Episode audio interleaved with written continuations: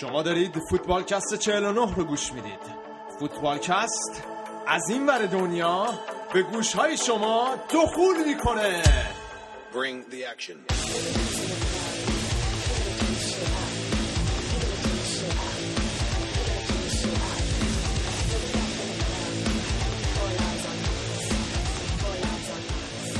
سلام به همگی به فوتبالکست این هفته خوش اومدید. من رضا هستم با گودرز بابک و شایان این هفته در خدمتتون هستیم. این هفته توی فوتبالکست کلی ساختار شکنی کردیم. فوتبال اسپانیا رو از آخر آوردیم اول. به خاطر ذوق مرگی از قهرمانی اتلتیکو مادرید کلی اونجا فساد داریم براتون. توی لیگ انگلیس از قهرمانی آرسنال میگیم پرونده همه تیم‌ها رو از بالا تا پایین براتون بررسی می‌کنیم. توی لیگ آلمان از ناشایستگی هامبورگ براتون میگیم و از قارت تیمای آلمانی توسط انگلیسی. و در ایتالیا براتون از عصر طلایی یوونتوس و دلایل قهرمانیش براتون میگیم. برنامه فوتبالکست هر دوشنبه منتشر میشه رو صفحه فیسبوکی ما. صفحه فیسبوکی ما هست www.facebook.com خط مبارک فوتبالکست. فوتبالکست رو فارسی و انگلیسی هم search کنید. میاد. همینطور می‌تونید ما رو روی SoundCloud هم پیدا کنید و follow کنید. لطفا برنامه فوتبالکست رو برا بکس فوتبال باز share کنید. بزن بریم اسپانیا این هفته کلی حال داد.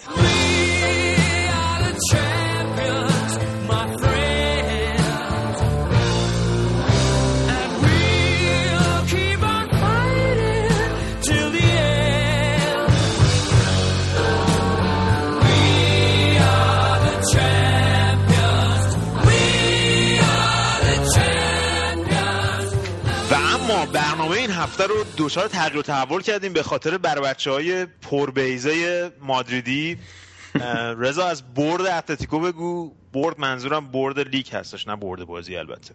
بالاخره حمایت های ما در طول فصل جواب داد. اتلتیکو مادرید تونست این بازی رو مساوی کنه. خیلی بازی حساسی بود گودرز. خیلی مخصوصا یه جایی که من احساس کردم دیگه قهرمانی از دست اتلتیکو مادرید مثل اینکه داره لیز می‌خوره. مخصوصا اونجایی که قبل از اه، 15 دقیقه اول بازی بود که دیگو کاستا به خاطر همسترینگش از بازی اومد بیرون. 5 دقیقه بعدش آدان توران اومد بیرون. دو تا از بازیکنهای اصلیشون رو از دست دادن و روی گل خیلی زیبای الکسی سانچز توی بازی عقب افتادن و بازی یکی شده بود و با این نتیجه بازی تموم شد. ولی من نمی‌دونم دیگو سیمونه چی بهشون گفته بود بین دو نیمه که خیلی خوب برگشتن به بازی. با یه انرژی مضاعفی نیمه دوم رو شروع کردن و دیگو گودین گل مساوی بر روی کرنر براشون زد و از اونجا بعد به نظر من هنر اتلتیکو مادرید شروع شد که روی بازی در واقع بهش میگن positioning فوتبال روی جایگیری های فوق تونستن همه حملات بارسا رو خونسا کنن و در واقع به نظر من این بازی ویترین تمام نمای فصل دوتا تیم بود. بارسلونا خیلی پاسای اشتباه می‌داد. توی حمله هاش خیلی وقتا نیشدار نبودن. اون بارسای همیشگی رو ندیدیم و مسی که کاملا خاموش بود. خیلی خوب گرفته بودنش. من خیلی انتظار بیشتری داشتم و نیمار که وقتی اومد توی بازی سمت چپ بارسا کلا خوابید. فکر نکنم یه پاس سالم هم داد و و دفاع اتلتیکو مادرید زدن کاملا لش کردن به نظر من. حالا جالبیش اینه که قبل از بازی هم فقط 300 تا مثل که بلیت داده بودن به هواداری اتلتیکو مادرید بدبختا و خیلی باید خوب باشی که نمی‌دونم بیشتر از 90 هزار نفر توی نیوکمپ آخر سر ایستاده تشویقت بکنن و فصلی رو که داشتی و تقدیر بکنن ازش. حالا یه ذرم راجع به تاتام صحبت کنیم که دیگه رفتنی شد رضا. آره تاتا که دیگه رفتنی شد. به نظر من خیلی هم خوب شد برای بارسایی که این عنوان لالیگا رو نبردن. چون اگر میبردن داستان تکراری فصل پیش تکرار می‌شد. خیلی از مدیراشون چشماشون روی نقص ها و معایب این تیم میبستن و بارسا برای یه فصل دیگه عقب میموند به نظر من. و تاتا مارتینو از همون اول هم خیلی وصله مناسبی برای بارسا نبود. یه چی تو انتخاب دیوید مویس برای منچستر بود برای به نظر من. خیلی اسم بارسلونا از اندازه تاتا بزرگتر بود. و اما دیگو سیمونه که تونست بعد از ده سال به سلطه بارسا و رئال پایان بده بعد از والنسیای رافا بنیتز که دوبار قهرمان شده بودن.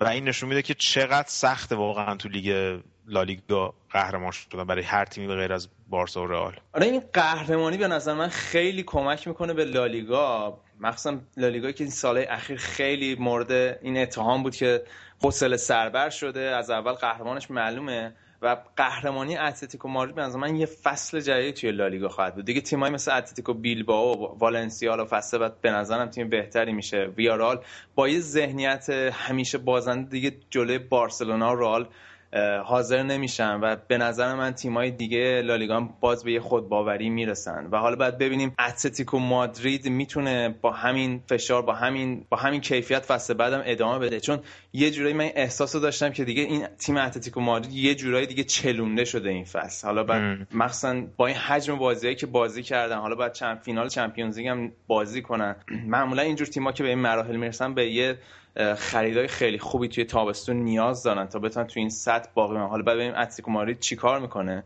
و در مورد لالیگا حالا چیزی که خیلی جالب بود برام انقدر این لیگ یه جورایی خر تو خره. اتلتیکو مادرید بعد اینکه لیگو برد جام بهشون ندن گودرز خیلی آره. چون رئیس لالیگا رفته مسافرت نه رئیس آره. رئیس اتحادیه دارن چی دارن رفته بود مسافرت و نبود جام بدن حالا گفتن حالا هفته دیگه یه کاری می‌کنیم دیگه دور همین مشکلات لالیگا حالا با این قهرمانی اتلتیکو حل نمیشه رضا. مشکلات لالیگا خیلی عمیق‌تر از اون چیزی که ما توی صحنه می‌بینیم روی سطح می‌بینیم. این این هفته پست گذاشتیم لیست پخش‌های تلویزیونی و جایزهایی که تیم‌ها بردن تو لیگ برتر انگلیس رو گفتیم. تو لیگ اسپانیا همه چیزو قبضه کردن بارسا و رئال و تیم‌های دیگه به صورت قطره چکون بهشون پول می‌رسه. و متاسفانه این تیم‌ها روز, روز به روز ضعیف‌تر میشن. دیدیم دیگه مالاگا ویارال والنسیا سویا اینا اومدن یه مدت خوب بودن ولی بعدش مجبور شدن به خاطر قرضا و همه اینجور چیزا به سمت ازمهلال برن. حالا امیدواریم که این ساختار فوتبال اسپانیا و لیگ اسپانیا یه ذره دچار تغییر تحول بشه چون که حیفه با تمام این استعدادی که تو این تیم‌ها دارن و درصد بالای بازیکن اسپانیایی و بازیکن آمریکای جنوبی که تکنیکی هستن اونجا هستن خیلی حیفه که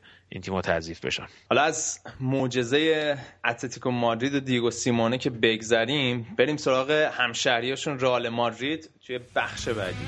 All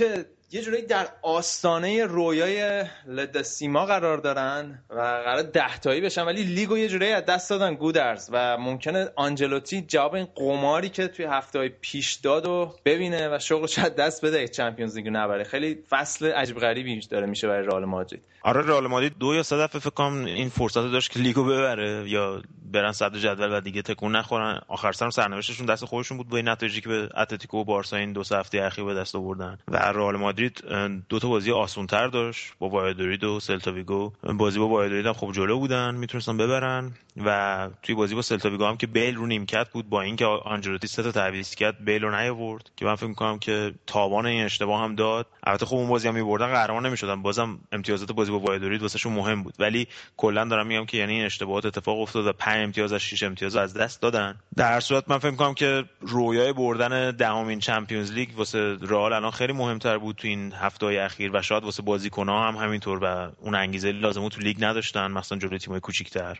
و همین امتیاز هم از دست دادن. البته تو رئال مادرید هیچ چیزی بعید نیست. اینکه حتی آنجلوتی اگه دوتا جام هم ببره اخراجش کنن اصلا بعید نیست. قبلا دیدیم که با دل بوسکو و کاپلو و اینا هم این اتفاق افتاده با اینکه جام بردن اخراج شدن.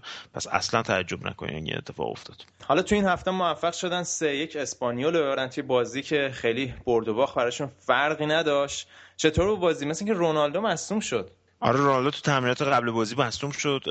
البته گفتن برای احتیاط بوده برای اینکه فینال Champions League بتونه بازی کنه. کشیدنش بیرون یا نذاشتن بازی کنه. یه مصدومیت دیگه راز واسهشون بنزما بود. بنزما که این فصل خیلی خوب واسهشون کار کرده.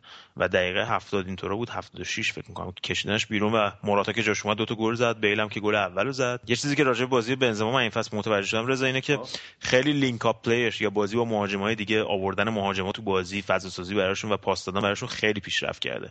قبلا یاد باشه مثلا ما بنزما رو به عنوان مهاجمی که تو محوطه جریمه فعال میشه میشناخت. ولی این فصل کاملا پیشرفت کرده از این نظر. ولی خب حالا که پیشرفت کرده شایعه رفتنش به آرسنال تقویت شده. آره دیگه حالا ممکنه بنزما فصل بعد توی آرسنال باشه و سوارز توی رئال بازی کنه. خیلی تغییر بزرگی می‌تونه باشه برای رئال مادرید. آره حالا سوارزی که تازه قراردادش هم تمدید کرده با لیورپول گودرس فکر نکنم به این سادگی ها بتونن بکشوننش رئال مادرید. حداقل یه 70 80 میلیونی خرج داره براشون. آره قرارداد قبلیش 40 میلیون چیز خلاصی داشت.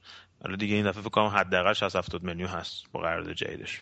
از رئال که حالا بگذریم مالاگا با لوانته روز جمعه بازی کرد. مالاگایی که هفته پیش قهرمانی و یک هفته تعویق انداخت. ما رو علاق کرد. و این تونستن این هفته یکیچ لوانته رو ببرن. فصل به نسبت خوبی بود برای مالاگا که کم مصیبت نکشیده بودن این فصل و تونستن توی رتبه 11 هم تمام کنن لیگو. همین که موندن خودش معجزه بود. آره گودرس حالا از اون طرف والنسیا تیم مصیبت زده دیگه اسپانیا با سلتا ویگو بازی داشتن. یه سری خبرهای خوبم داشتن مثل اینکه این هفته. آره این هفته خبرهای خوب خیلی زیاد بود در والنسیا. مثل که این خرید باشگاه توسط پیتر لیم توافق شد باهاش و پیتر لیم هم خیلی قول داده که هم زمین باشگاه رو بخره استادیوم نوسازی بکنه هم بازیکنای جدید بیاره هم قرضا رو بده برای والنسیا یا والنسیا هم تونستن سلتا ویگو لوئیز انریکا رو با اینکه یکیش ازش عقب بودن دو یک ببرن. کلا فصل رو بالاخره یه جوری خوب تموم کردن. فصلی که مثل کابوس بود براشون. از اون طرف هم با تمام نتایجی که به دست اومد سه تا تیم سقوط کردن. اوساسانا و وایدولید و بتیس تیمای بدبختی بودن که رفتن به دسته دو و آلمریا و الچه و گرانادا یه جوری جستن تو آخرین هفته.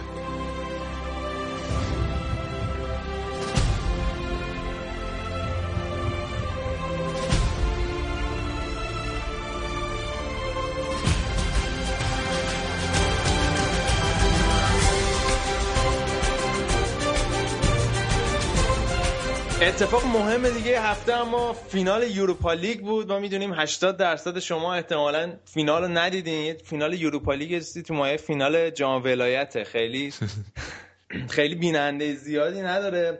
گودرز ولی اونایی که بازی رو دیدن متوجه این نکته شدن که یه جور احساس میشه قشنگ بنفیکا تلس شده. این جریان تلسم اینا چیه؟ این مربیشون 50 سال پیش یه تلس می‌کردن که هنوز که هنوز پاورجاست. آره دیگه 100 سال تلس کرده بود. تلس شده نه تلس شده دیگه واقعا. و این که همین گوتمن بود مربی مجاریشون که دو تا چمپیونز لیگ پشت سر هم برده بود. براشون چمپیونز لیگ که نبود موقع جام قهرمانان اروپا بود. دو تا براشون برده بود بعد تقاضای افزایش حقوق کرده بود. خلاص باش موافقت نشده بود. گفته بود من 100 سال این باشگاهو نفرین می‌کنم که دیگه بعد از من تا 100 سال نمی‌تونه هیچ جام اروپایی ببری. از اون موقع از اون موقع بعدم بنفیکا بدبخت هشت بار اومده فینال که هر هشتاشو باخته. این بازی هم قشنگ مثلا یا رو سه نفر دریبل می‌کرد دروازه‌بان هم دریبل می‌کرد. توپو می‌زد دم خط یویی مدافع سبز می‌شد. آره. مثلا توپو رد می‌کردن. هر چیز زدن به در بسته خورد. آخر سرم که تو پنالتی باختن.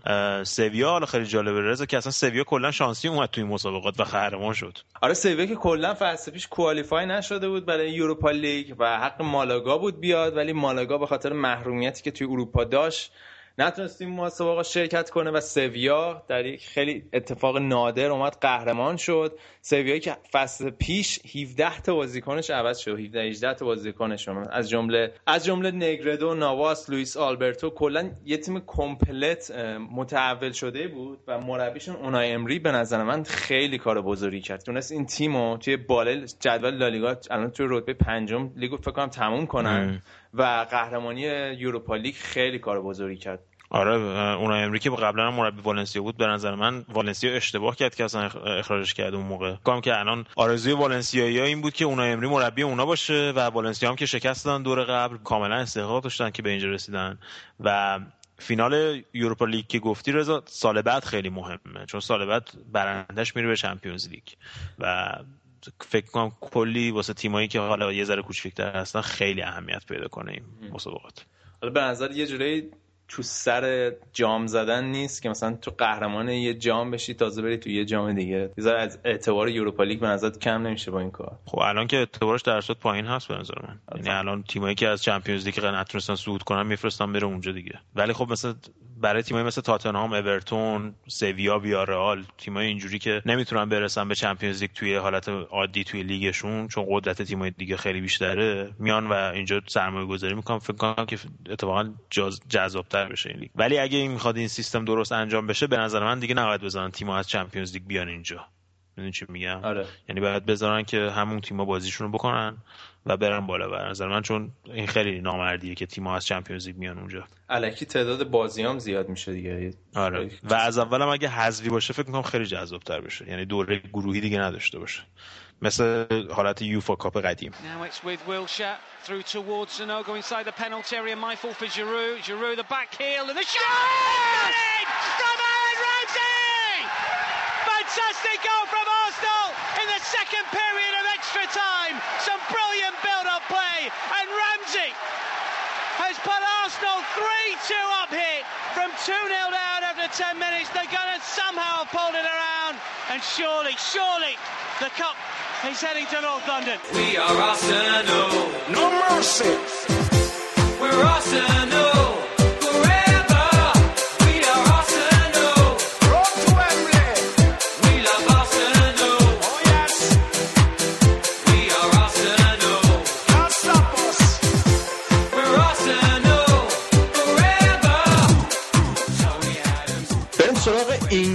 که این هفته فینال جام حذفی رو داشتیم. یه جورایی امروز روز شکسته شدن تلسم ها بود و تلسم ونگر و آرسنال هم شکسته شد و بعد از نه سال موفق شدن جام حذفی رو ببرن. البته بود از من این بازی رو ندیدم داشتم بازی اتلتیکو مادرید رو می‌دیدم highlight اشو دیدم. هال سیتی مثل بازی با منچستر یونایتد دوباره دو هیچ جلو افتاد ولی در نهایت سه دو باختن. چه خبر بود تو بازی گودرز آره خب همه شانس به آرسنال می‌دادن. چه از نظر فرم چه از نظر بازیکن چه از نظر اشتیاق به بردن که خب نه سال نتونسته بودن چیزی ببرن. توی لیگ هم که دوبار به آرسنال باخته بودن هال سیتی و, و کلا آرسنال این فصل جلوی تیمای کوچیک‌تر بازی‌های خیلی خوبی داشته. تو این بازی ولی خیلی با غافلگیری شروع شد. همون ده دقیقه اول هال سیتی تونست دو تا گل بزنه روی ضربات ایستگاهی. یه نکته جالب راجع به کرتیس دیویس بود.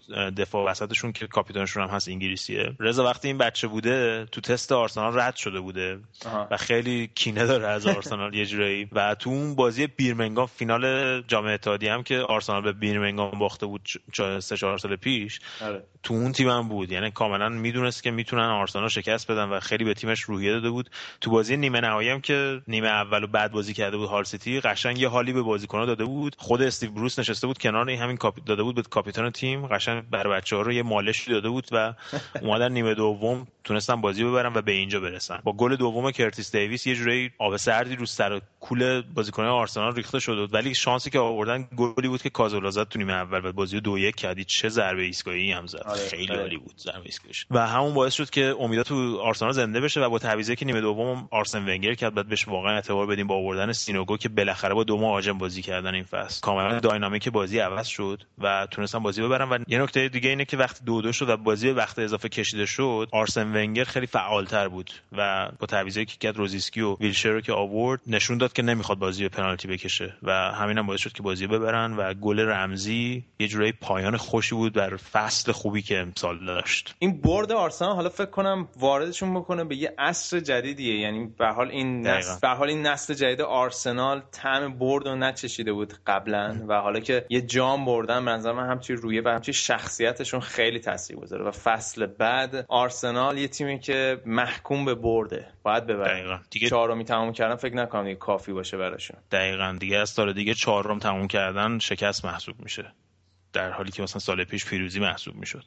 و همون جوری که سال 2056 کم کم تمام اون نسلی که برنده بودن و می‌دونستن چجوری ببرن و آره. کاراکتر قهرمانی داشتن دونه دونه از اون تیم رفتن و با همونم قهرمانی ها از آرسنال رفت. الان این بازیکن ها طعم قهرمانی ششیدن و حالا به غیر از اوزیل و روزیسکی مثلا سابقه قهرمانی با تیم‌های دیگه دارن هیچ کدوم از اینا تا حالا قهرمان نشدن. حالا مرتسکر هم فکر کنم مثلا با رئال قهرمان شده ولی هیچ کدومشون با آرسنال قهرمان نشدن. و این طعم خوش قهرمانی و طعم انتظاری که هوادارا از این تیم دارن از همین امروز آرسنال وارد فاز بعدی کرد یا عصر جدید آرسنال کرد. آره دیگه همه اینا بستگی داره که حالا دوباره این تابستون ونگر چی کار می‌کنه؟ هوادارا رو جون به مرگ می‌کنه یا نه؟ خرید می‌کنه یا نه؟ آه بعد ببینیم آرسنال می‌تونه فصل دیگه به این مشکل مصدومیت ها غلبه کنه. و حالا اگر این مصدومیت ها نبود آرسنال خیلی حرفای بیشتری به نظر من برای گفتن توی لیگ داشت. من فکر می‌کنم که خرید بکنن صحبتش خیلی زیاده. یه نکته تلخی در آخر بازی این بود که ورمایلن و اوزیل توی رخکن به تنهایی داشتن خوشحالی می‌کردن. و فکر می‌کنم که اوزیل خودش هم یه جوری از فصلی که داشته ناراضی بود و خودش رو توی این پیروزی شریک نمی‌دید.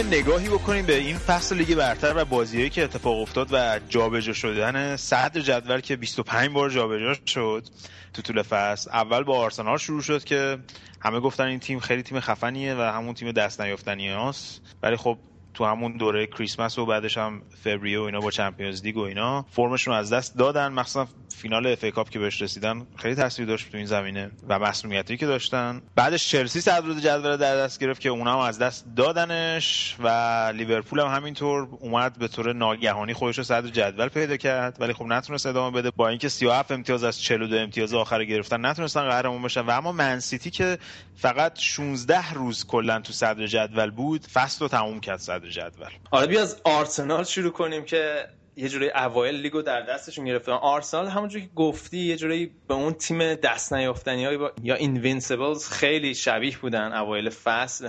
مخصوصا با بازی تک ضربی که انجام می‌دادن و بازیکنای مثل رمسی که هیچکس انتظارش نداشت انقدر خوب باشه این بازیکن. بعد از دو سال مصونیت اومد و جواب اعتماد آرسن ونگر رو داد و جک ویلچر که دوباره خیلی به نظر من خوب بود این فصل برای آرسنال و فصل خیلی خوبم تموم کرد براشون.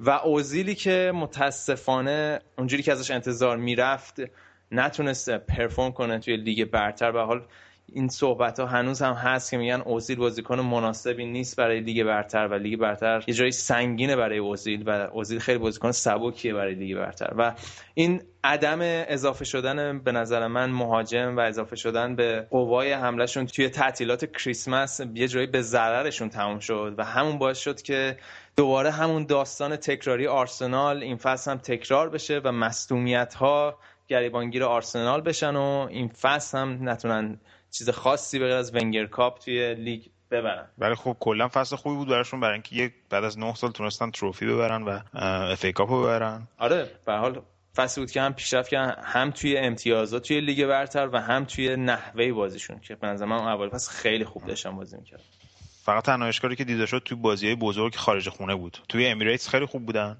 ولی خب توی خارج از خونه جلوی همه تیم‌ها تقریبا شکست ضعیفی داشتن جلوی تیم‌های بزرگ منظورم. آره دیگه که بدترینش جلوی چلسی بود. چلسی که قبل از اینکه فصل شروع بشه همه فکر می‌کردن که شانس اول قهرمانیه و همه قبول داشتن که چلسی می‌تونه قهرمان بشه به از یک نفر و اون کسی نبود جز خود مورینیو که هیچ شانسی از اول فصل برای چلسی قائل نبود. در حال داستان چلسی خیلی داستان تکراری بود و ما هر هفته راجبش صحبت می‌کردیم. چلسی این فصل کلا مهاجماش 30 درصد گلاش زدن. زیر 30 درصد. نزدیک 29 درصد گلاش مهاجماش زدن و علاوه بر اون هافکای تهاجمی چلسی اونقدر که باید و شاید خوب بازی نکردن بغیر از هازارد به نظر من. اسکار دو تا پاس گل بیشتر نداد و یه جوری فاجعه آمیز این آمار برای اسکار و کلا این عدم خلاقیت توی خط هافک چلسی این فصل موج می‌زد.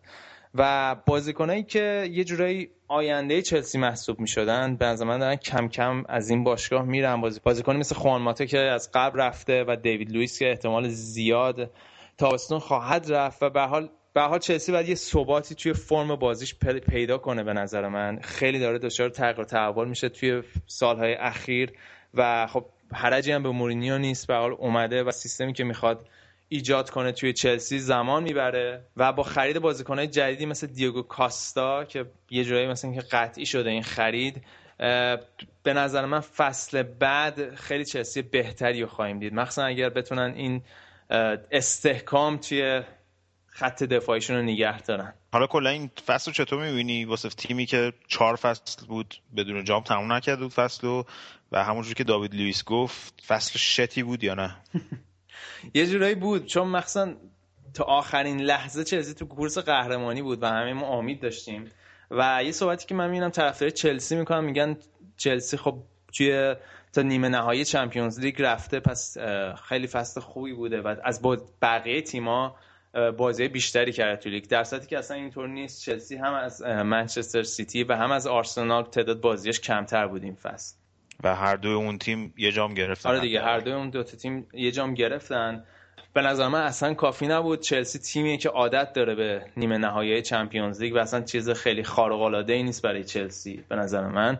و میگم فصلی بود که چلسی راحت می‌تونست قهرمان بشه و فرصتی بود که برای چلسی از دست رفت و قهرمانی رو به خودشون باختن. توی بازی خیلی ساده که بعد میبردن و کار تموم می‌کردن ولی متاسفانه به دلایل مختلف فقط نه مهاجما نتونستن این کار رو انجام بدن. گفتی نتونستن امسال لیگو ببرن. حالا جالبیش اینه که منسیتی پایین ترین امتیاز قهرمانی رو توی قهرمانی دو سال اخیر داشته توی سه سال اخیر. یعنی دو فصل قبلی 89 امتیاز قهرمان داشته. امسال منسیتی 86 امتیاز گرفت و قهرمان شد. که نشون میده که راه باز بود برای تیم‌های دیگه. یکی از این تیم‌ها هم که نتونست استفاده کنه لیورپول بود. نگود از به نظر من لیورپول استفاده کرد. به حال فصلی بود که منچستر نتونست توی جزو چهار تا تیم باشه. به حال یه تیم بعد از این فرصت استفاده می‌کرد بین تیمای لیورپول اورتون یا تاتنهام که بیاد جزو چهار تا و لیورپول این کاری کرد. به حال نباید فراموش کنیم که لیورپول مأموریت اصلیش این فصل این بود که بیاد توی چهار تیم قرار بگیره و بره چمپیونز لیگ. به نظر یه انتظار معقولانه ای نیست که از تیمی که فصل پیش هفتم شده بیاد یوهی این فصل لیگو ببره. یه, یه جوری انتظار خیلی بیش از حدیه درسته حالا لیورپول فوتبال فوق العاده ارائه داد این فصل و بعد تبریک گفت به براندن راجرز و تیمش. نباید فراموش کنیم که لیورپول این فصل منابعش خیلی محدودتر بود نسبت به چهار تیم بالای جدول و کاری که انجام دادن به نظر من فصل خیلی موفقی بود برای لیورپول. آره یکی از دلایلی هم که خب فصل خوبی بود تعداد بازی کمی بود که داشت نسبت به تیم‌های دیگه. فکر کنم 48 تا بازی فکر کنم کلا داشت لیورپول که تن- نسبت به چلسی که مثلا 61 بازی کرده بود تقریبا 13 تا بازی کمتر بود. ولی خب اینم بعد در نظر گرفت که تا حالا هیچ تیمی از خارج از اون چمپیونز لیگ نتونسته بیاد قهرمان بشه. یعنی اینکه نشون میده که توی اون چمپیونز لیگ بودن خودش چقدر اون تیم‌ها رو تقویت می‌کنه. اگه اینجوری بود خب مثلا هر سال تیم‌های مثل استون ویلا یا اورتون یا تاتنهام خیلی راحت می‌تونستن بیان توی تاپ فور این اتفاق تا حالا نیفتاده بود. پس یه کار قابل تحسینی لیورپول انجام داده با توجه به بازی کمش حتی. آره حالا علاوه بر این مسئله بازی های کم از یه چیزی که خیلی تاثیرگذار بود مخصوصا تو میانه های فصل برای لیورپول این بود که از لیورپول انتظارهای خیلی بالایی نبود و یه تیم اونقدر تحت فشار نبود. فشاری که در طول فصل بیشتر شد برای لیورپول با توجه به بازی خیلی خوبی که خودشون به نمایش گذاشتن و انتظارات از خودشون بردن بالا و یه این فشار نظر من آخر فصل هم گریبانگیر این تیم شد و نتونستن اون نتیجه های مورد نظر بگیرن. آره کاملا طبیعیه. به خاطر اینکه خب هیچ کدوم از این بازیکن لیورپول تا حالا هیچ چیزی نبردن. آره. یعنی یعنی اون کیفیتی که بازیکن اون کیفیت و کرکتری که بازیکن تیم‌های بزرگ دارن و ندارن. بازیکن مثل تیم بازیکن تیم چلسی یا منچستر سیتی یا حتی منچستر یونایتد کسایی هستن که بودن و این کارا رو انجام دادن و بردن. استیون جرارد یه حرف خوبی زد هفته پیش بعد از بازی. گفتش که تا 33 سالگی باید صبر می‌کردم تا تجربه یک جنگ قهرمانی رو توی لیگ پیدا کنم. حتی خب استیون جرارد قهرمانی همه قهرمانی دیگر به دست آورده. ولی خب اون لیگ فرسایشی و توی کورس قهرمانی بودن چند هفته پشت سرم و انتظار هواداران و اینا یه چیزی بود که واسه همه بازیکنان لیورپول تازگی داشت و مطمئن باش که بازیکن لیورپول الان یک سال بزرگتر شدن با همون اتفاقاتی که افتاد و کلی به تجربهشون اضافه شد. همون جوری که بازیکن منچستر سیتی تو اون فصلی که دقایق آخر برگشتن و لیگو بردن کلی بزرگ شدن و چقدر از شکستهای پارسالشون درس, درس گرفتن که امسال اومدن و تونستن قهرمان بشن و اون فشار رو دیگه احساس نمی‌کردن آخر فصل. حالا یه چیزی که واسه فصل بعد مهمه رضا اینه که من یه انتقادی از راجرز داشتم به خاطر خریدای تابستونیش. خریدای تابستونیش واقعا افتضاح آره. بودن. هیچ کدومشون هم جا نیافتادن تو تیم. یعنی موزز آسپاس آلبرتو. آلبرتو اینا کم هم پول بسشو ندادن. حالا غیر از موزس که به صورت قرضی بود. ساخو که مثلا گرفتیم اصلا خوب نشون نداد. 15 میلیون فکر کنم واسه دفاع خرج کرده بودن. اینا واسه فصل بعد مثلا اگه بخوان تو چند تا جام بازی کنن و اینکه هوادارا انتظار دارن که مثلا تو جام حذفی و کارلین کاپ و اینا خوب بازی بکنن تیم گریبانگیر اون میشه. و همونجوری که راجرز هم گفت ما یه سری جوون داریم که خیلی خوبن مثل آیبه و اینا خیلی خوب هستن. بازیشون من دیدم چند تا بازیشون رو. اونا باید بیان پشت پشتوانه تیم باشن و چند تا بازیکن خیلی خوبه با کیفیت بالا بگیریم که مثلا یه تیم 16 17 نفری خوب باشه با کیفیت بالا. بعدش هم پشتش جوونا باشن که بتونن توی لیگ توی کاپا بازی کنن. عمق روی نیمکت بنظرم فاکتور اساسی بود که منچستر سیتی تونست این فصل قهرمانی رو از آن خودش بکنه. به حال همینجا می‌بینیم که مدیرای من سیتی نتیجه تصمیمای درستشون رو توی تابستون گرفتن بعد از اخراج مانچینی. دنبال اسم نرفتن خیلی زیاد و بیشتر همون اولویت اولشون فوتبال زیبا بود. تونستن با یه مربی مثل پلگرینی بهش برسن. مربی که حال خب شخصیت خیلی آرومی داشت خیلی کمک کرد به تیم این مسئله. حاشیه ها رو که توی منچستر سیتی فصل پیش خیلی زیاد بود و کم کرد و اینکه man managementش خیلی خوب بود به نظر من و اینکه. از همه بازیکن‌ها به بهترین نحو ممکن استفاده کرد از همه بازیکنان دقیقاً. که reanimate کرد من بازیکنایی مثل ژکو میلنر اینا رو برگردون به فرم خودشون و روزایی که آگوئرو در اختیار تیم نبود جکو بهترین بازیاشو به نظر من ارائه داد. و تیم رو توی کورس قهرمانی نگه داشت و منچستر سیتی این فصل تیم بود که هم نتیجه گرا بود و هم استایل خیلی خوبی داشتن موقعی که بازی می‌کردن. به حال با انرژی با dynamic خیلی بالا به تیم حمله می‌کردن. خیلی خوب اواخر یاد گرفته بودن دفاع کنن و این مشکل بهش میگن travel sicknessشون یا مشکل مریضی چی میگن؟ مریضی توی مسافرت یعنی چیزایی. بد سفر بعد بودنش سفر بودنشون رو حل کردن و جلوی تیمای کوچیکتر کاری که چلسی نتونست بکنه به بهترین نحو ممکن امتیاز گرفتن. آره راجع به من منیجمنتش گفتی همون نوع رفتارش با جوهارت خیلی به نظر من مهم بود و اینکه دمیکلیس انقدر آخر فصل خوب بازی کرد که به تیم ملی آرژانتین هم دوباره دعوت شد و نشون میده که چقدر خوب کار کرد. اما به نظر می‌رسه که فصل بعد دیگه تمرکزشون باید روی مسابقات اروپایی باشه. به هر حال منچستر سیتی در مقایسه با تیمای چلسی لیورپول تیمیه که خیلی میانگین سنیش بالاتره و یک پروژه به نتیجه رسیده است به نظر من. فصل دیگه همه انتظار دارن که منچستر سیتی بیاد و یه حرفی برای گفتن توی Champions League داشته باشه و یعنی خیلی دیر میشه. حالا باید ببینیم با توجه این محرومیت جدیدی که براشون اتخاذ کرده یوفا اینکه تعداد بازیکنهای کمتری می‌تونن به Champions League ببرن و در فصل تابستون خریدای کمتری می‌تونن بکنن. باید ببینیم حالا چه جوری با این محدودیت ها توی فصل بعد توی Champions League حاضر میشن. اون خیلی به نظر من نکته مهمیه برای منچستر سیتی. و همکنون که با شما صحبت می‌کنیم شانس اول قهرمانی برای فصل بعد منچستر سیتیه شانس دوم چلسی و شانس سوم لیورپول. حالا بریم به بقیه جدول برسیم و ببینیم بقیه تیم‌ها چیکار کردن.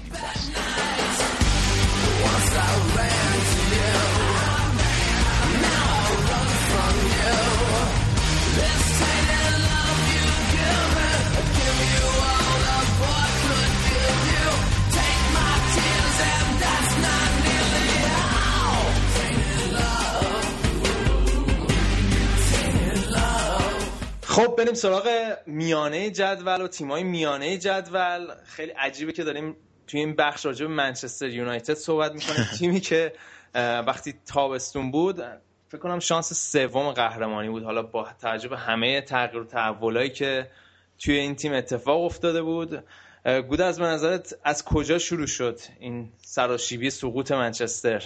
سرشیبی سقوط که به نظر من تو منچستر چند فصلی بود شروع شده بود رضا. من فکر می‌کنم سال پیش بزرگترین دستاورد سر الکس فرگوسن بود قهرمان کردن اون تیم با اون اختلاف و یکی از دلایلش هم خب خرید ونپرسی بود و خرید نکردن من سیتی تو فصل قبل بود که هیچ خریدی نکردن و تقویت نکردن تیمشون رو اگه مثلا به روند منچستر تو سال اخیر دقت کنیم می‌بینی که چقدر افت کردن. از سال 2009 که اوجشون بود که رفتن فینال Champions League تا سال 2014 هر سال تعداد آمار شوتشون به سمت دروازه در هر بازی همینجور افت کرده. مثلا از 18 ممیز 86 سال بعدش اومده 16 ممیز 38 سال بعدش 14 ممیز 76 تا امسال 13 ممیز 44 اگه شوتاشون رو به سمت چارچوب نگاه کنیم توی چارچوب باشه همینطور از ممیز 63 اومده به ممیز 55 و هر فصل همینجور نمودارش اومده پایین. اگه بس توی پاسای عمقیش رو نگاه کنیم از هفت پاس رضا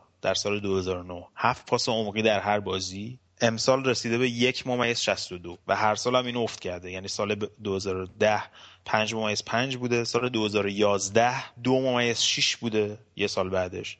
سال قبل دو ممیز هفت بوده. یک یک کم بهتر شده. یک دهم. و امسال یک ممیز 6 یعنی این روندیه که شروع شده. حالا هر چقدر تمام هواداری منچستر بخوام بگن که سال پیش ما با 11 امتیاز قهرمان شدیم یکی از دلایلش برگشتن اسکورز بود. و خرید ونپرسی و خرید نکردن منسیتی و مشکلاتی که چلسی پارسال داشت.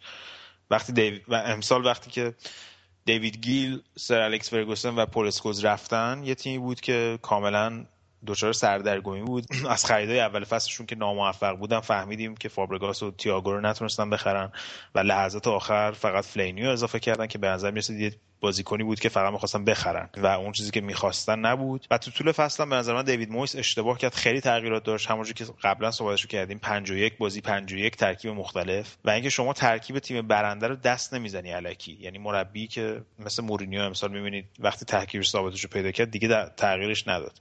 پلگرینی وقتی ترکیب ثابتش رو پیدا کرد دیگه تغییرش نداد. تا وقتی که شکست بخوری بعد اون موقع میری که تغییر کنی تغییر بدی. اگه همینجور علکی هر بازی تغییر بدی معلومه که ستاره ناراضی میشن شروع می‌کنن به نگاه کردن به مربی به نوع تمرینات و بالاخره بهانه پیدا می‌کنن برای توجیه شکستشون. و اینکه کلا به نظر می‌رسه که مویس برای این شغل کوچیک بود و تحت دستور سایز باشگاه منچستر یونایتد قرار گرفته بود. البته نباید از این هم غافل بشیم که به نظر من ادوود وورد خیلی بعد عمل کرد این فصل که جا- جایگزین دیوید گیل شده بود. هم در خریداش هم در نوع برخوردش با مسائل کنار باشگاه. حالا به حال مویس هم اخراج شد. اتفاقی که یه جوری همه انتظارشو داشتن و قرار فنخال بیاد. احتمالا 99 درصد این اتفاق بیفته. آینده منچستر رو چطوری می‌بینی؟ آینده منچستر به نظر من آینده می‌تونه روشن باشه اگه تصمیمات درست گرفته بشه رضا. منچستری باید عادت کنن که با اومدن فنخال منچستر میره به سمت باشگاهی مثل چلسی و تاتنهام. فنخال یه گزینه بلند مدت نخواهد بود. همونجوری که تو هیچ باشگاهی نبوده. ممکنه دو سال سه سال بیاد اگه موفق باشه. دو سال سه سال حد اکثر. و تیمو برمیگردونه به اون حالت برنده بودنش و بعدش دوباره باید به دنبال یه مربی دیگه باشن. و خب بعضی از این انتخابات ممکنه درست باشه بعضیش ممکنه غلط باشه در آینده و منچستر یونایتد یا کلا باید با این قضیه کنار بیان. از یه طرف هم اینه که الان مثلا فرض کن رضا سه تا دفاع این تیم داره میره. آره. پاتریس اورا فردیناند ایویچ.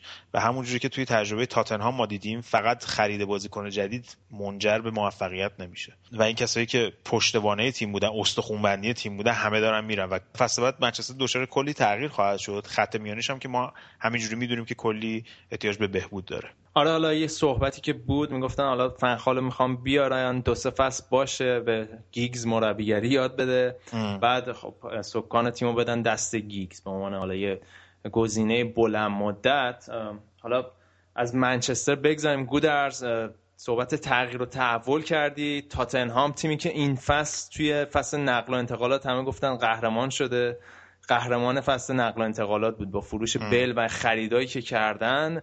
ولی خب اصلا نتونستن انتظارات رو برآورده کنن. آره همونطور که گفتی فصل نقل و انتقالات خیلی خوب پیش رفت ولی به نظر من عدم ثبات در سکان مدیریت و رهبری تیم تاتنهام یه جوری به ضررشون ت- تموم شد.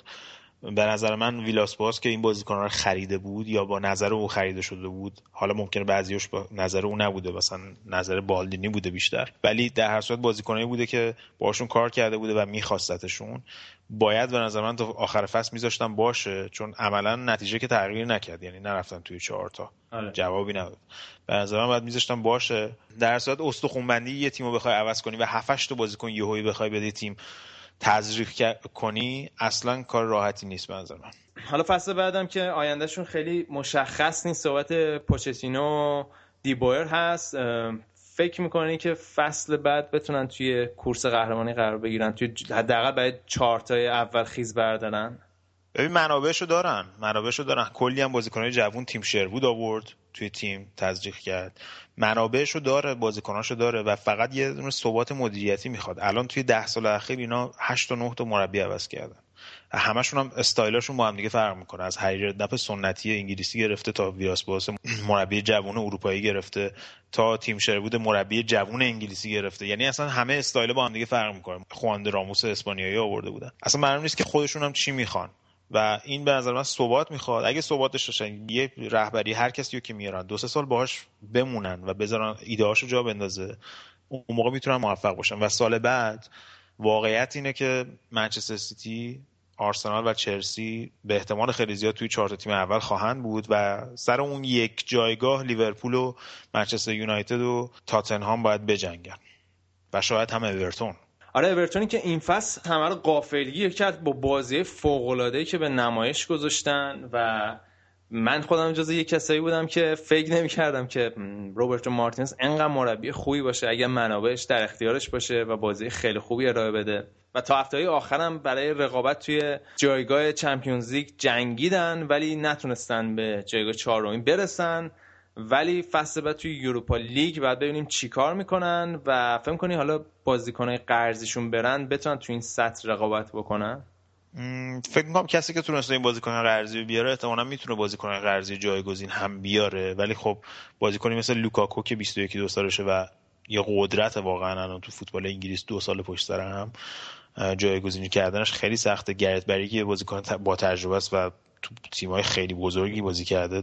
جایگزینش سخته. الان می‌بینیم که وست بروم چه بلایی سرش اومده این فصل وقتی لوکاکو رفت یعنی تفاوتش در این حده باید ببینیم که اگه بتونن گرت بری رو نگه دارن من فکر می‌کنم که استخون بندی تیم خیلی بهش کمک کنه و بازیکنای جوانی که خودش آورد از ویگان آورد مثل مککارتی و بازیکن جوانی که از آکادمی آورد مثل جان استونز توی آره. خط خط دفاعی. اینا خیلی خوب کار کردن. من فکر می‌کنم که مارتینز کسی است که می‌تونه جوانگرایی کنه و جوونا رو بیاره و استعدادها رو بیاره و به باشگاه تزریق کنه. از این نظر نقطه روشنی هست ولی خب یه نقطه منفی اینه که لیگ اروپا هستن و این منابعشون رو می‌تونه خیلی محدود کنه. و چون کلا اورتون استادیوم کوچیکی داره و توی چمپیونز لیگ هم سالها نبوده پول به این تیم تزریق نشده و باید چشم امیدی داشته باشن دوباره به بازیکنهای قرضی جدید که این تو توی بلند مدت خب می‌تونه تیم رو تحت تاثیر قرار بده توی سالهای آینده.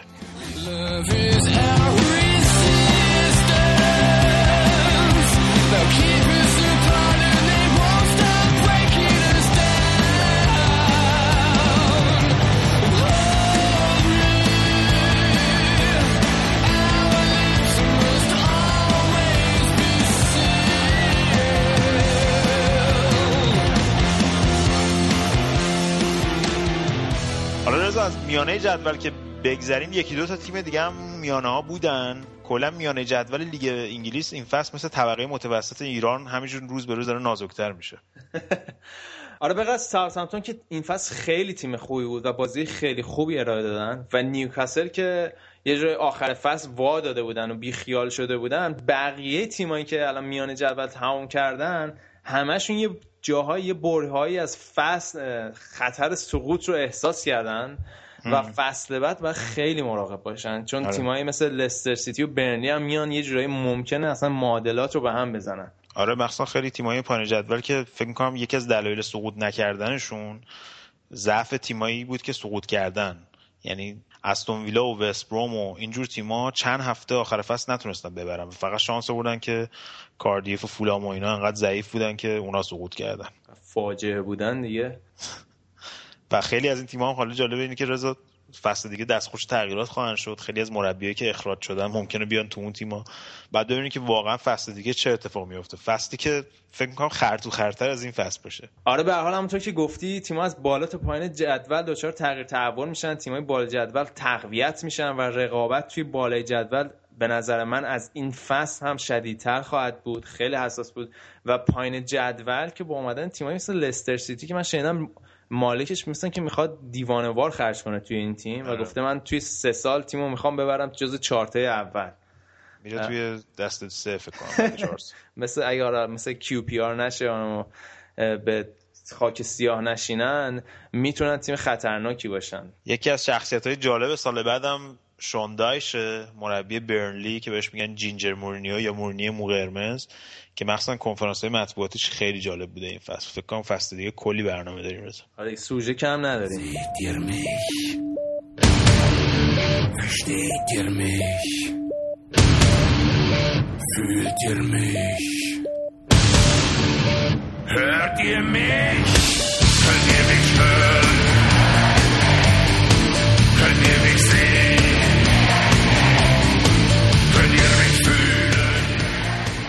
خب فوتبال آلمان این هفته سه تا بازی مهم داشت و کلی شایعات. بابک جون سلام. سلام گودرس. آقا شانسی؟ شانسی بردین دیگه. تازه فهمیدم چرا می‌گفتین تکنولوژی خط دروازه رو نمی‌خواین. دورتموند بدبخت و سرشو بریدین دیگه تو برلین. آقا تکنولوژی اولا کلا من با تکنولوژی مشکل دارم تو فوتبال. خودت هم اینو می‌دونی. ولی آدم, سنتی هستی.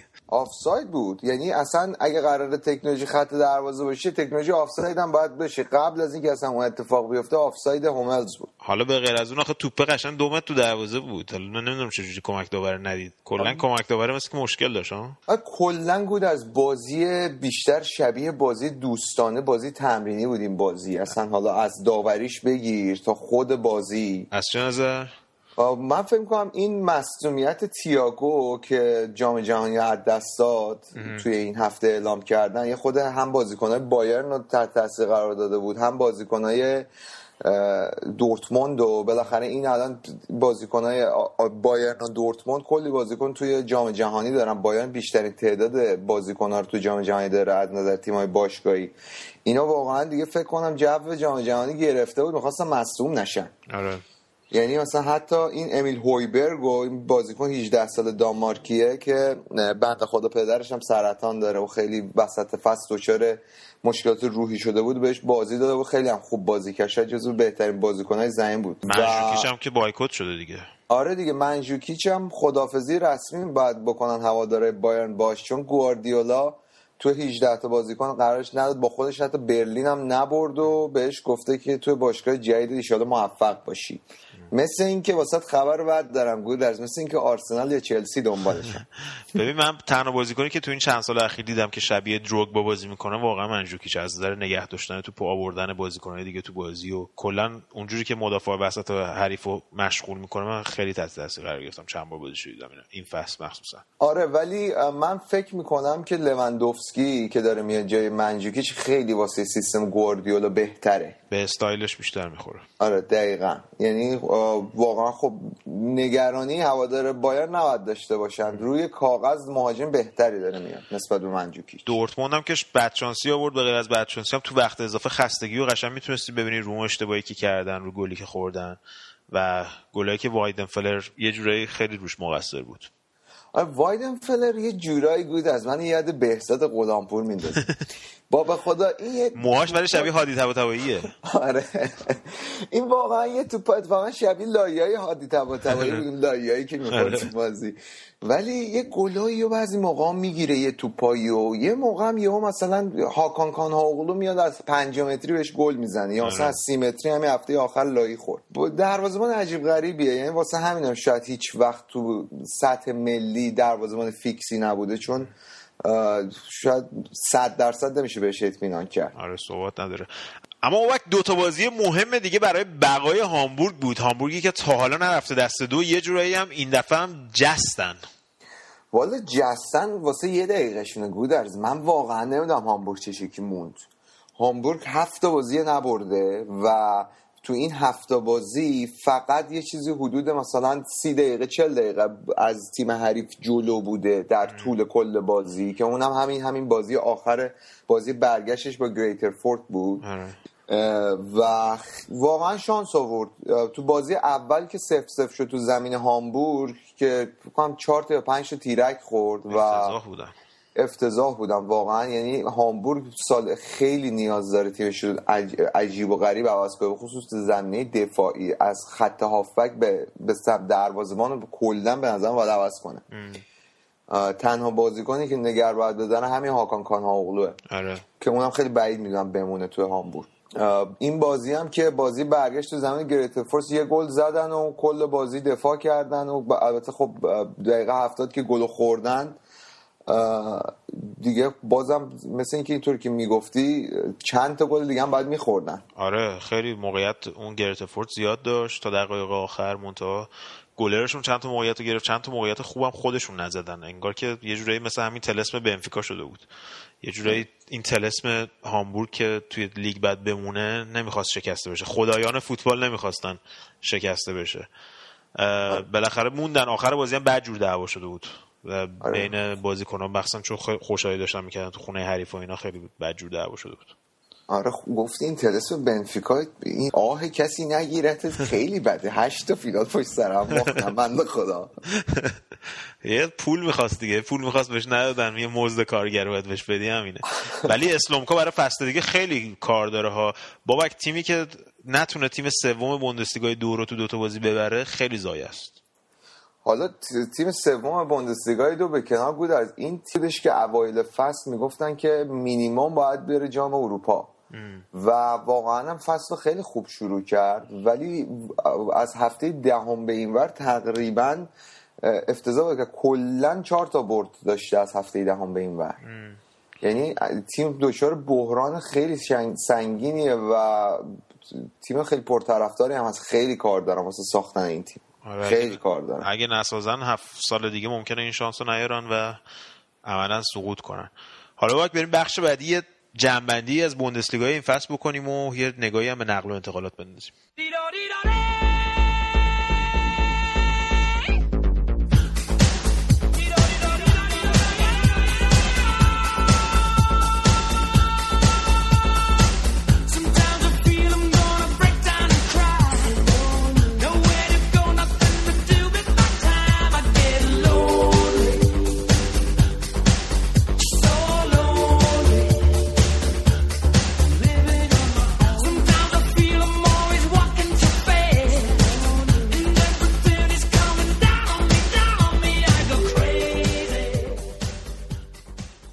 خب بابک حالا یه سری آمار جمع کرده بودی که ثابت کنی به ما که لیگ بوندسلیگا جام یونس شکری نیست. یه نگاهی به این آمار بندازیم.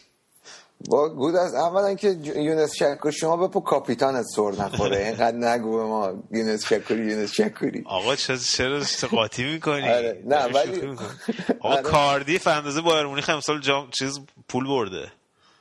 خب حالا یه چیزی برات بگم. بوندسلیگا لیگیه که هیچ باشگاهی امسال توش ضرر نداده و این قضیه ما چهار سال بوده که هیچ باشگاهی در بوندسلیگا از نظر مالی ضرر نکرده که این دقیقا قوانین همین منچستر سیتی رو قهرمان رو بی خودی محروم نکردن. ولی حالا آماره جالبی که بوندسلیگا امسال داشته بعد از 19 سال میانگین تعداد گلایی که تو هر بازی زده شده بود از بیشتر از سه تا بوده. سه ممیز 16 صدام بوده. که به قول تو فکر کنم به بخش عمدهش مدیون هافنهایمه. آره بقیه تیم‌ها مثلا میانگینشون یک بوده. آره. این مثلا میانگینشون هشت بوده بعد مثلا شده سه. آره ولی آره ولی حالا شوخی گذاشته چهار و دو دهم گل هافنهایم میانگین گلاش در هر بازی بوده که شاید یه رکورد خارق العاده باشه. اه، و یکی از نکات جالب دیگه این فصل اه، کاهش تعداد خطاها تو هر بازی بوده که توی ده سال گذشته از همه کمتر بوده. شاید شاخصش هم بازی گلادباخ شالکه هفته سی و دو بودش که یه دونه خطا هم نداشته. واو. اون بازی. و تعداد تماشاگران باز نسبت به سال پیش تعداد تماشاگری تو ورزشگاه بازم یه دو درصد رشد داشته تا میانگین حضور تماشاگرا توی یعنی میانگین پر شدن ورزشگاه تو بوندسلیگا 96 درصد بودرس فکر رکورد خارق العاده ایه پر تماشاگر ترین لیگ اروپا از نظر تعداد تماشاگر توی اه، ورزشگاه. و البته نمیخوادم بگی می‌دونم تعداد تماشاگر تلویزیونی لیگ برتر بیشتره. نه خب درصدش مهمه که 96 درصد خیلی درصد خوبیه دیگه. یعنی از ورزشگاهی که دارن 4 درصد فقط نیومدن آره.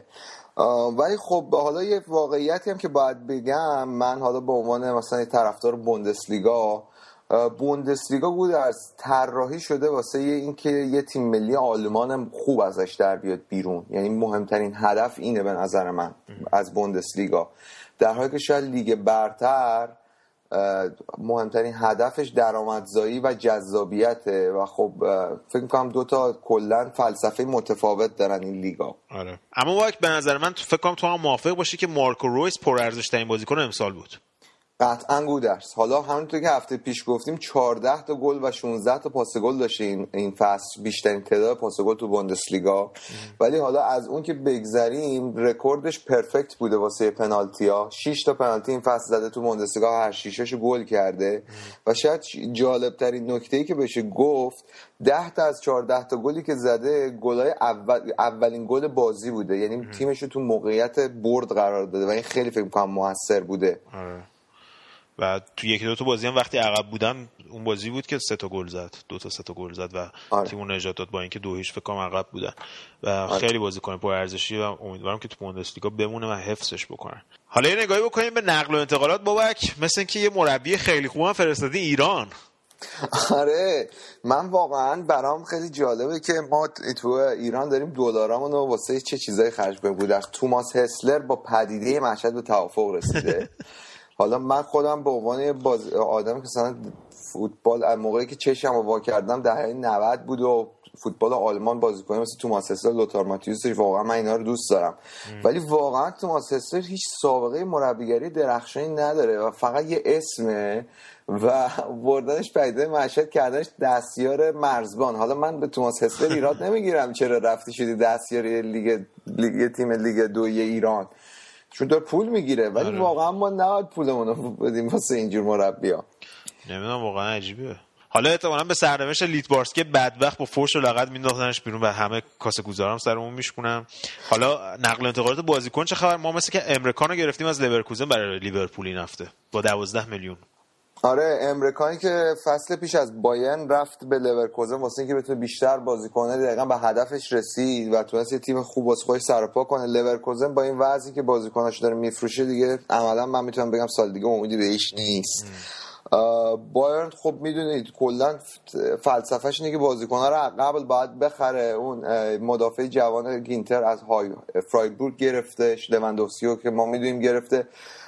احتمالا دنبال یه هافبک تدافعی باید باشه گوردیولا اگر بخواد. خاوی مارتینز رو بفروشه اینطور که سر به نظر میاد دو سه تا طرفدار از لیگ برتر داره. ولی شاید جالب ترین نقل بحث نقل و انتقالات برای بوندسلیگا این باشه که من تو گاردین میخوندم باشگاه انگلیسی گودرز حمله کردن به بوندسلیگا به نظر. یعنی ونخال که به منچستر گفته کروس روبن مولر هوملز و رویس رو می‌خوام. حالا باید ببینیم چی میشه. خیلی هنوز اون نقل و انتقالات به اون صورت داغ نشده. فکر کنم بخاطر جام جهانی هم باشه. آره بعد از جام جهانی احتمالاً خیلی داغ خواهد شد. حالا با آینده بوندسلیگا رو چطور می‌بینی؟ فکر می‌کنی تخلیه بشه از استعداد یا اینکه خبرهای خوبی در راهه؟ گودرز خیلی بعید هم بوندسلیگا تخلیهش از استعداد. خب بالاخره یه چیز طبیعیه که همیشه بازیکنهای با استعداد زیادی از بوندسلیگا صادر شدن به لیگای دیگه. ولی خب خدا رو شکر این چند سال اخیر همیشه تو سازندگی بوده و تو رشد بوده بوندسلیگا. امسال رکورد گلزنای جوان تو بوندسلیگا شکسته شد. بود از زیر بازیکنهای زیر 19 سال 19 سال و زیر 19 سال. 22 تا گل زدن که رکورد قدیمش 14 تا گل بوده. و خیلی بهتر شده. آره. و فکر می‌کنم سالهای آینده این بازیکن ها جا افتادن. این بازیکن امثال مثل مکسیر مکس میر میخیتاریان اینا جا بیفتن. خیلی فکر می‌کنم بوندسلیگا جذاب سال دیگه.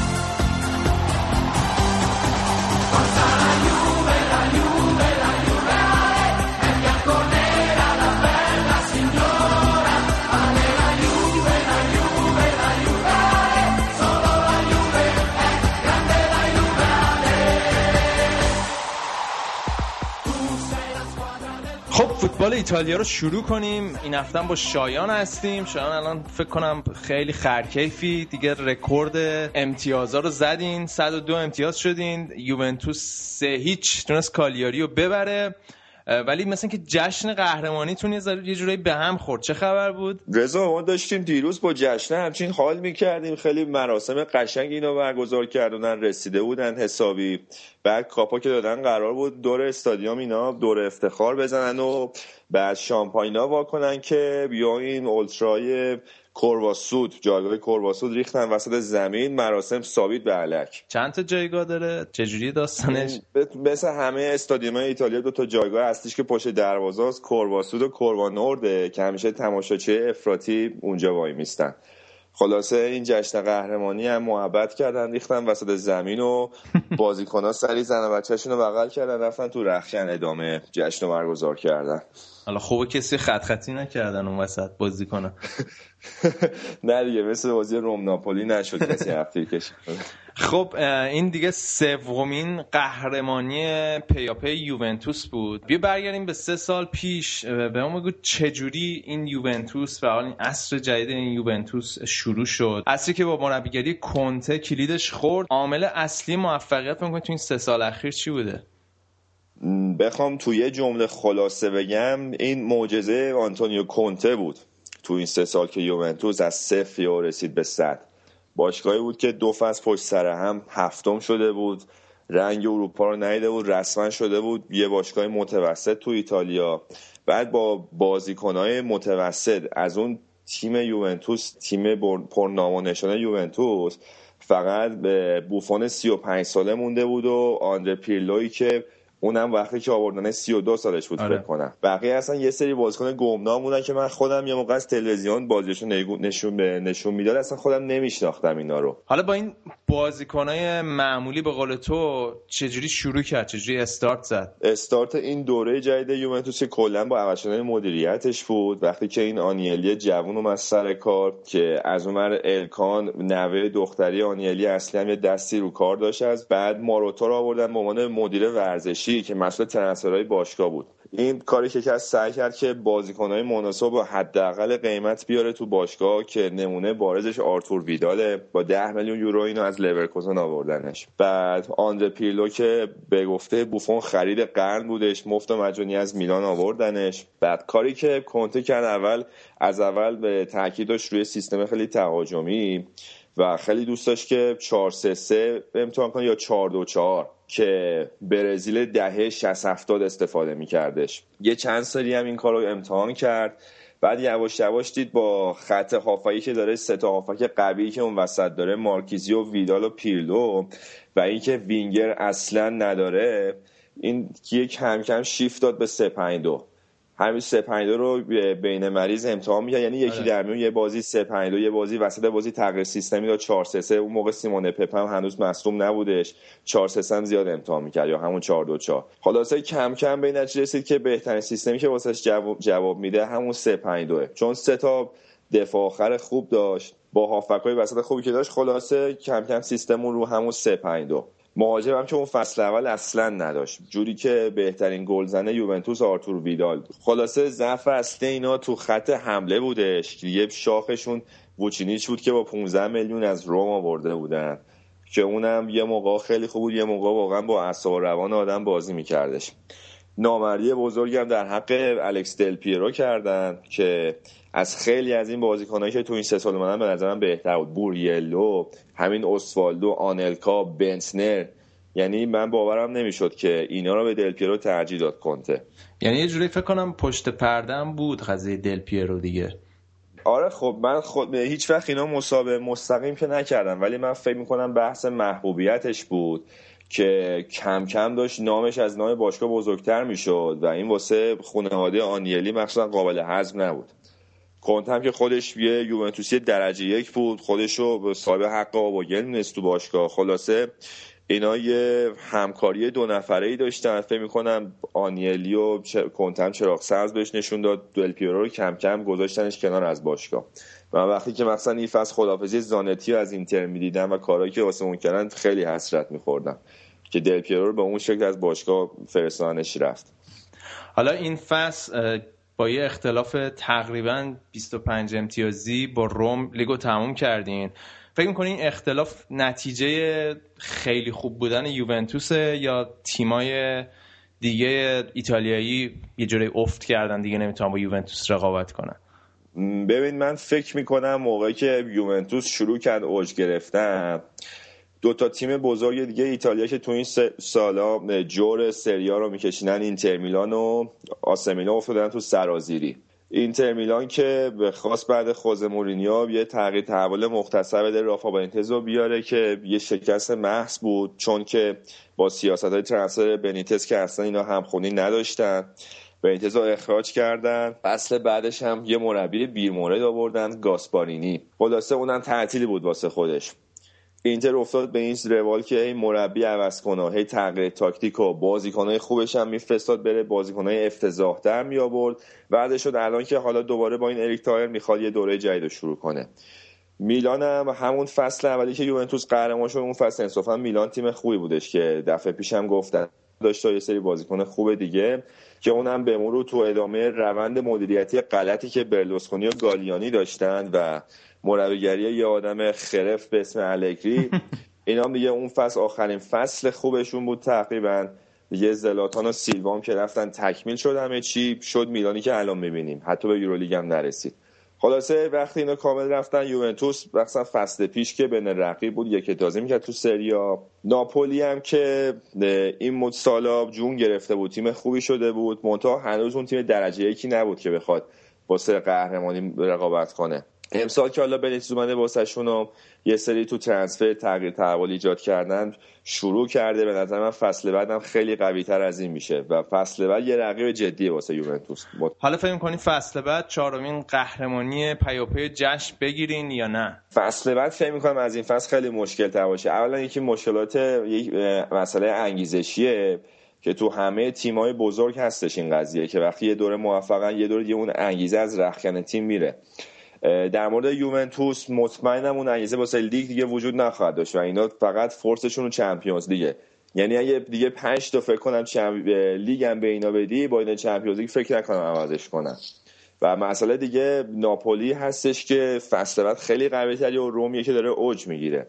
و این دوتا مطمئنا واسه یوونتوس مسئله ساز میشن. نظر از اینکه اینتر هم همین الان یه چند تا بازیکن جوان خوب داره. اگه تا تو اریک تاهر تو ترانسفر واسه شون این, این تابستون خوب خرج کنه اونم فکر می‌کنم تیم خوبی بشن واسه سال آینده.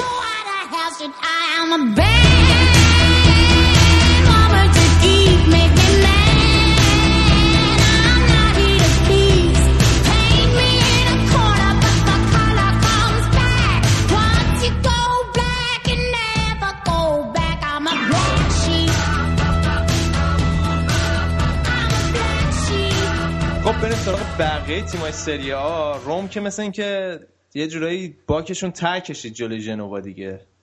من فکر کنم اینا وقتی که قهرمانی یوونتوس مسجل شد دیگه ناخودآگاه اون انگیزشون از دست دادن واسه ادامه کار. یهو قشنگ خوابیدن.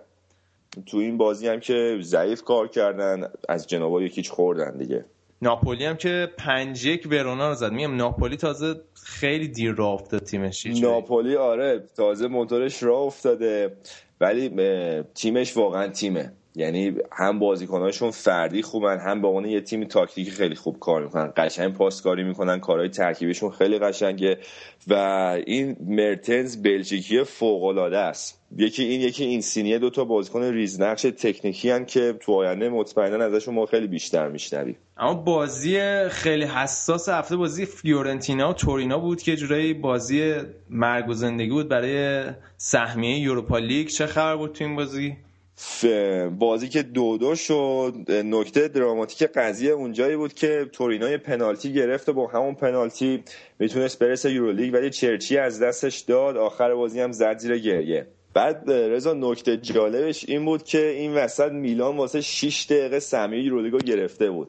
ولی با بردی که پارما به دست آورد و این تصاوی تورینو دوباره سود شد همون رده هشتم و خلاصه دستشون این فصل خالی موند. حالا میلانو گفتی دو یکم ساسولو رو بردن. میلان آیندهشون رو چجوری می‌بینی؟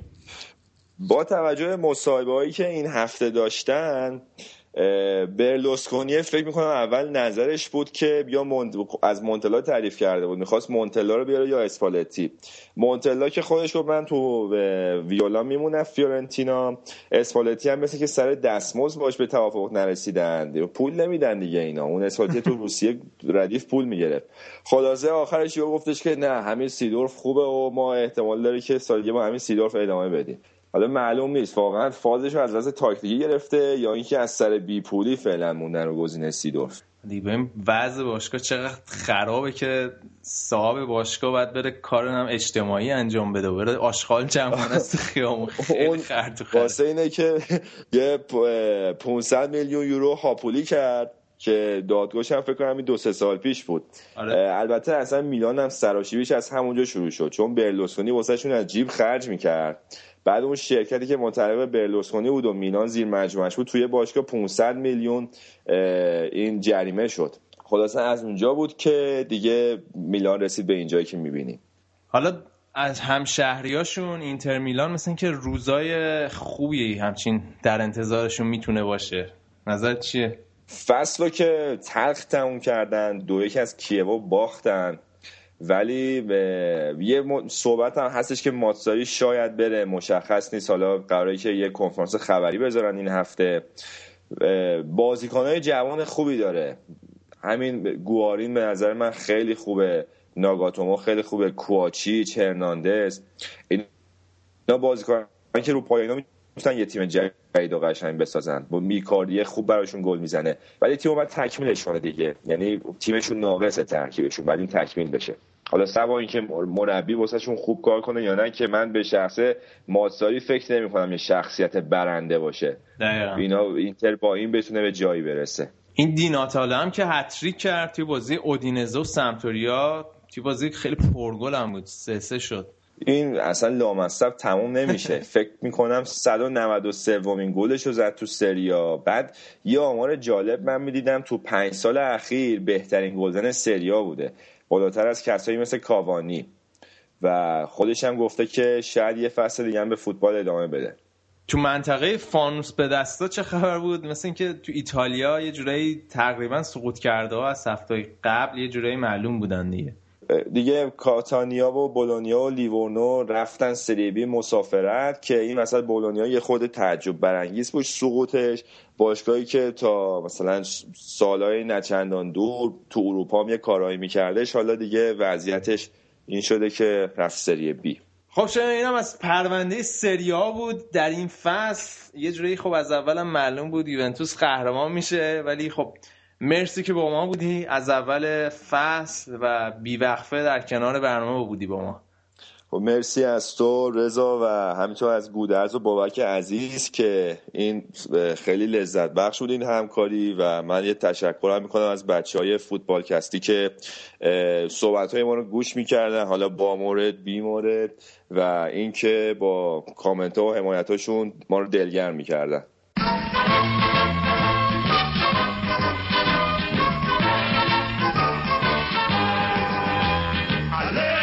خب مرسی از همه شما که با ما بودین. این برنامه آخر لیگ هامون هستش. فقط یه برنامه چمپیونز لیگ میمونه. صفحه فیسبوکی ما یادتون نره. www.facebook.com slash خط مورب فوتبالکست فوتبالکست رو فارسی انگلیسی هم search کنید. میاد. همینطور می‌تونید ما رو روی SoundCloud هم follow کنید. برنامه فوتبالکست هر دوشنبه روی صفحه فیسبوکی ما منتشر میشه. لطفا share کنید با بر و بکس به افتخار اتلتیکو مادرید این هفته رو با آهنگ نچندان جذاب تیم اتلتیکو مادرید برنامه رو تموم می‌کنیم.